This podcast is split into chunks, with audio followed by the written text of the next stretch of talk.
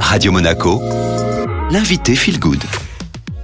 Alors Fabrice Bonifay, vous êtes directeur du développement durable du groupe Bouygues et président du club du C3D. Vous êtes aussi auteur d'un ouvrage, l'entreprise contributive. Qu'est-ce que c'est une entreprise contributive exactement ? C'est une entreprise qui, pour établir son modèle d'affaires, ne part pas de la main invisible du marché, mais part des limites planétaires précisément. Des limites planétaires qui par définition sont indépassables. Donc c'est prendre en compte la biophysique, les flux physiques, le budget carbone de l'humanité, la finitude des ressources pour établir son plan d'affaires et essayer de gagner de l'argent, si possible, en restant dans ses limites. C'est-à-dire qu'aujourd'hui, on est dans un monde, dans une économie où en fait on compte ce que l'on gagne, mais on compte pas ce que l'on doit à la nature. Et c'est bien tout le problème, parce que on exploite plus que ce que la nature est capable de donner, et surtout ce qu'elle est capable de digérer comme pollution induite par la production. Donc ça, tant qu'il y avait pas mal de résilience, ça a pu tenir, sauf que maintenant on arrive un peu aux limites planétaires, on en a dépassé 6 sur les 9, et on sait qu'on va pas pouvoir continuer très très longtemps comme ça. Donc soit on ralentit l'économie, ça veut dire faire des choix entre ce qui doit continuer et puis ce qui doit s'arrêter ou notablement ralentir. Et là, on peut espérer avoir un petit peu de futur pour les générations futures.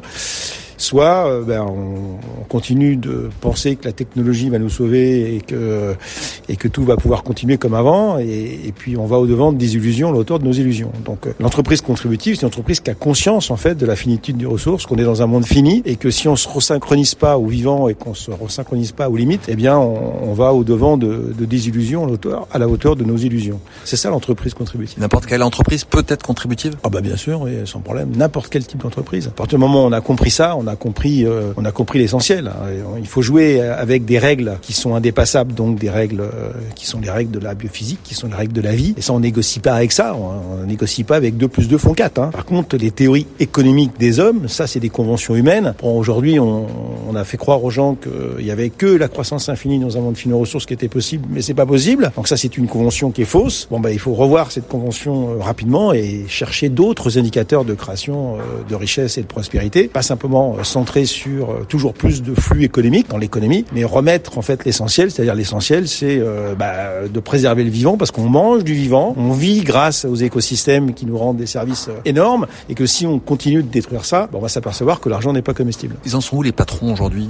Est-ce qu'ils ont compris ? Ils entendent le message ? Est-ce que je sais que tu as un avis souvent assez critique, assez incisif.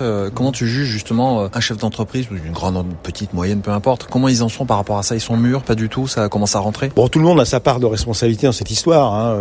Les patrons comme les citoyens, mais ceux qui ont le plus de responsabilité, c'est ceux qui définissent les règles. Donc on les pousse pas à faire de la politique, ceux qui font de la politique. Mais une fois qu'ils ont choisi de faire ça, de faire de la politique, c'est à prier pour l'intérêt général. L'intérêt général aujourd'hui, c'est de réguler, interdire ce qui ne devrait même plus exister. Le but c'est pas d'améliorer un truc qui ne devrait plus exister, c'est de l'interdire. Et la vraie responsabilité dans l'échelle de Jacob des responsabilités, c'est avant tout le régulateur. Après, chef d'entreprise, il s'adapte. C'est comme au football. Quand on décide de jouer au football, on en accepte les règles. Sinon, on joue pas. Et pourtant, il y en a qui jouent mieux que les autres. Là, c'est pareil. Si les règles économiques changent et qu'elles deviennent plus contraignantes, il y en a qui sauront mieux jouer avec ces règles que l'autre, à condition bien sûr de les respecter, et qui s'en sortiront mieux que les autres. Donc, la première responsabilité, c'est d'abord la responsabilité politique. Après, les chefs d'entreprise doivent bien sûr faire en sorte de ne pas pervertir les politiques.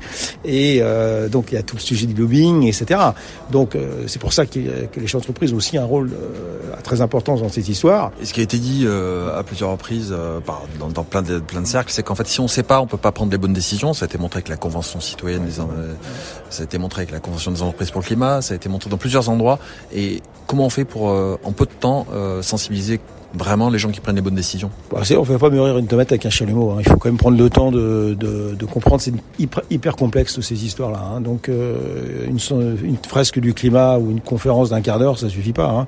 Ça suffit pas ça suffit pour avoir un vernis, mais pas pour comprendre la complexité. Donc il faut prendre le temps. Donc ça dépend des process de chaque personne, mais c'est au moins une trentaine d'heures pour bien comprendre ça. Et puis à partir de là, une fois qu'on a pris le temps de comprendre, on est plus à même d'accepter accepter des changements radicaux dans les modèles économiques et dans nos modes de vie, parce que en fait les modèles économiques c'est pour que les entreprises continuent de créer la valeur économique mais sans détruire le vivant, et puis nos modes de vie c'est pour qu'on continue de vivre heureux mais en essayant de mettre nos plaisirs dans des services qui sont pas délétères pour la planète. C'est-à-dire je vous fais pas de dessin, prendre un petit peu moins l'avion, voire même plus du tout, comme dirait Jancovici, la bonne fréquence pour prendre l'avion aujourd'hui c'est zéro en fait, et manger pas de viande ou en tout cas beaucoup moins, et puis de pas tomber dans la fast fashion, et puis mettre son argent dans une banque qui va le placer dans des endroits où qui permettra de financer des choses intéressantes. Enfin,